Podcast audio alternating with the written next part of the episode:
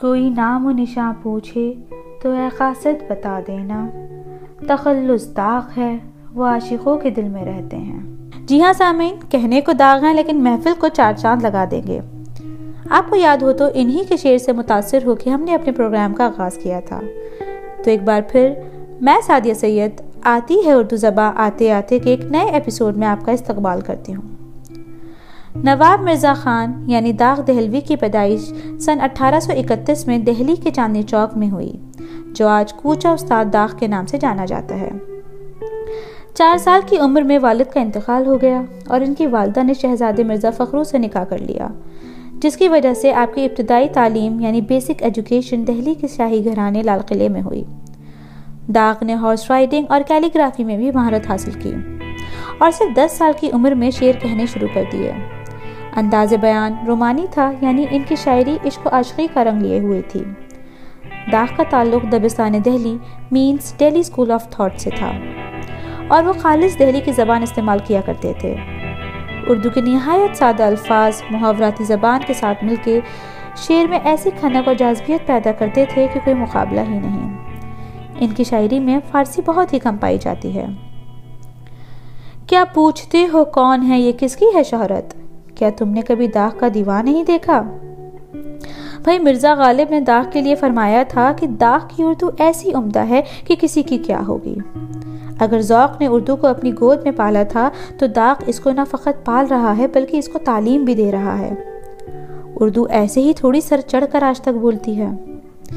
اسی شعر میں داغ نے خود کہا ہے، اردو ہے جس کا نام ہمیں جانتے ہیں داغ، ہندوستان میں دھوم ہماری زبان کی ہے۔ داغ نے اپنے دور کے بڑے بڑے شاعروں کی اصلاح بھی کی، جن میں جگر مراد آبادی اور علامہ اقبال جیسے لاجواب شاعر بھی شامل ہیں۔ حالانکہ داغ اور اقبال کی کبھی ملاقات نہیں ہوئی اور داغ نے کہلوا بھی دیا تھا کہ آپ کو اصلاح کی ضرورت بھی نہیں ہے، لیکن داغ کے اعزاز میں اقبال نے یہ شعر بھی کہا۔ جناب داغ کی اقبال یہ ساری کرامت ہے، تیرے جیسے کو کر ڈالا سخنداں بھی سخنور بھی۔ تو بھئی اس بات سے تو انکار کرنا ممکن ہی نہیں کہ ہر خاص و عام داغ کو پسند کیا کرتا ہے۔ اگر یہ کہا جائے he was the poet of masses as well as classes تو غلط نہیں ہوگا۔ داغ کو لفظوں سے کھیلنے میں مہارت حاصل تھی۔ ایک ہی لفظ کو ایک ہی شعر میں الگ الگ انداز سے بیان کرنا تو کوئی ان سے سیکھے۔ اسی طرح کی کچھ شعر سنیے مزہ آ جائے گا۔ داغ آنکھیں نکالتے ہیں وہ، ان کو دے دو نکال کر آنکھیں۔ ایک اور سنیے۔ خدا کی قسم اس نے کھائی جو آج۔ قسم ہے خدا کی، مزہ آ گیا۔ اور یہ دیکھیے کتنا مزیدار اور تن سے بھرپور ہے۔ بات کرنی تک نہ آتی تھی تمہیں، یہ ہمارے سامنے کی بات ہے۔ بہرحال، مرزا فخرو کے انتقال کے بعد داغ اپنی والدہ کو لے کر رامپور جا بسے۔ تقریباً چوبیس سال وہاں آرام سے گزارے اور منی بائی نامی ایک طوائف کو دل بھی دے بیٹھے۔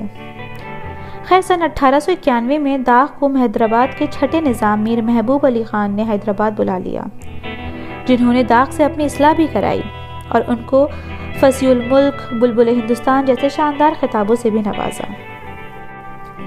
ایک مرتبہ ایسا ہوا، نظام نے اپنے دربار میں ایک مصرع کہا، شراب سیکھ پہ ڈالی کباب شیشے میں، اور وہاں موجود لوگوں سے کہا کہ شعر پورا کیجیے چونکہ مصرع کچھ عجیب اور بے ترتیب سا تھا تو لوگوں کو بڑی مشکل پیش آئی۔ تو انہوں نے داغ کو چیلنج کر دیا۔ ایسے پائے کے شاعر اور حاضر جواب چند لمحوں میں شعر یوں پورا کر دیا۔ کسی کے آتے ہی ساقی کے ہوش ایسے اڑے، شراب سیکھ پہ ڈالی کباب شیشے میں۔ اور ایک ادھورے مصرے کو اتنی خوبصورتی کے ساتھ پورا کر دیا۔ چلیے حاضر جوابی کی بات نکلی ہی ہے تو ایک قصہ سنتے چلیے۔ ایک مرتبہ داغ نماز پڑھ رہے تھے کہ کوئی صاحب ملنے آئے۔ نماز پوری ہونے کے بعد خادم نے بتایا کہ فلاں صاحب آئے تھے اور چلے بھی گئے۔ دوڑ کے ان کو بلوایا اور جانے کی وجہ پوچھی تو وہ کہنے لگے کہ جناب، آپ نماز پڑھ رہے تھے تو میں چلا گیا۔ یہ سن کے داغ فوراً بولے، حضرت میں نماز پڑھ رہا تھا، لاہور تو نہیں پڑھ رہا تھا کہ آپ چلے گئے۔ تو بھئی داغ کی شاعری کے ساتھ ساتھ ان کی باتیں اور قصے بھی کافی مشہور ہیں۔ اب آپ بھی سوچ رہے ہوں گے کہ ابھی تک وہ شعر نہیں آیا جس کی تشریح ہونی ہے۔ تو دوستو، داغ نے چار دیوان لکھے، جن میں سولہ ہزار شعر ہیں۔ ان میں سے کوئی ایک شعر نکالنا کافی مشکل کام تھا۔ پھر بھی ایک بڑا ہی خوبصورت اور مشہور شعر میں آپ کے لیے لے کر آئی ہوں۔ ملاحظہ فرمائیے۔ ہوش و حواز و تاب و تواں، داغ جا چکے۔ اب ہم بھی جانے والے ہیں، سامان تو گیا۔ اس عمدہ ترین شعر میں داغ نے زندگی اور موت کو کتنے زبردست طریقے سے پیش کیا ہے۔ جیسے عمر کے آخری حصے میں انسان کے حواز یعنی سینسس رفتہ رفتہ ختم ہونے لگتے ہیں۔ خوبصورتی اور جوانی ساتھ چھوڑ جاتی ہے۔ طاقت اور قوت کی جگہ بیماری اور کمزوری لے لیتی ہے۔ جو حسن جوانی اور طاقت اس کی زندگی کا اثاثہ تھا، وہ ساری جمع پونجی ختم ہونے لگتی ہے۔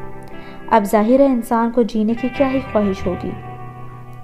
اس کی داغ نے ایسی مثال دی ہے جیسے کوئی سفر پہ نکلنے والا ہو اور رخت سفر بھیج دے کہ بس سامان پہنچ جائے، ہم بھی منزل کی طرف نکلیں۔ داغ نے اپنی جوانی اور طاقت کے ختم ہونے پہ کہا تھا کہ بس اب سب کچھ سامان کی طرح جا چکا، اب ہم بھی پیچھے ہو لیں گے۔ یعنی بس اب موت قریب ہے۔ چند لفظوں میں جوانی اور بڑھاپے کو کیسے پیارے انداز میں پیش کیا ہے؟ واہ، کیا عمدہ اور اعلیٰ طریقہ پایا تھا جناب نے، کوئی برابری نہیں۔ زیست سے تنگ ہو اے داغ، تو جیتے کیوں ہو جان پیاری بھی نہیں، جان سے جاتے بھی نہیں۔ کوئی کتنا بھی عظیم و شان کیوں نہ ہو موت کسی کو نہیں چھوڑتی۔ خود داغ نے کہہ دیا مر گئے تو مر گئے، ہم عشق میں ناسے کو کیا موت آنے کے لیے ہے، جان جانے کے لیے۔ اور چوہتر سال کی عمر میں سن انیس سو پانچ میں داغ اپنے آخری سفر پر نکل گئے۔ آپ کا مزار حیدرآباد میں ہی ہے۔ اتنا سب کچھ کہہ کے بھی لگتا ہے، ابھی داغ کے بارے میں بہت کچھ باقی ہے۔ انہی کی زبان میں کہا جائے تو خوب پردہ ہے کہ چلمن سے لگے بیٹھے ہیں۔ صاف چھپتے بھی نہیں، سامنے آتے بھی نہیں۔ اتنا لمبا سفر صرف چند منٹوں میں قید کرنا بڑا مشکل کام ہے۔ یہ وقت ہمیشہ آڑے آ جاتا ہے اور ہم کو رخصت لینی پڑتی ہے۔ دیکھیے نا، آپ کی بزم میں سب کچھ ہے مگر داغ نہیں۔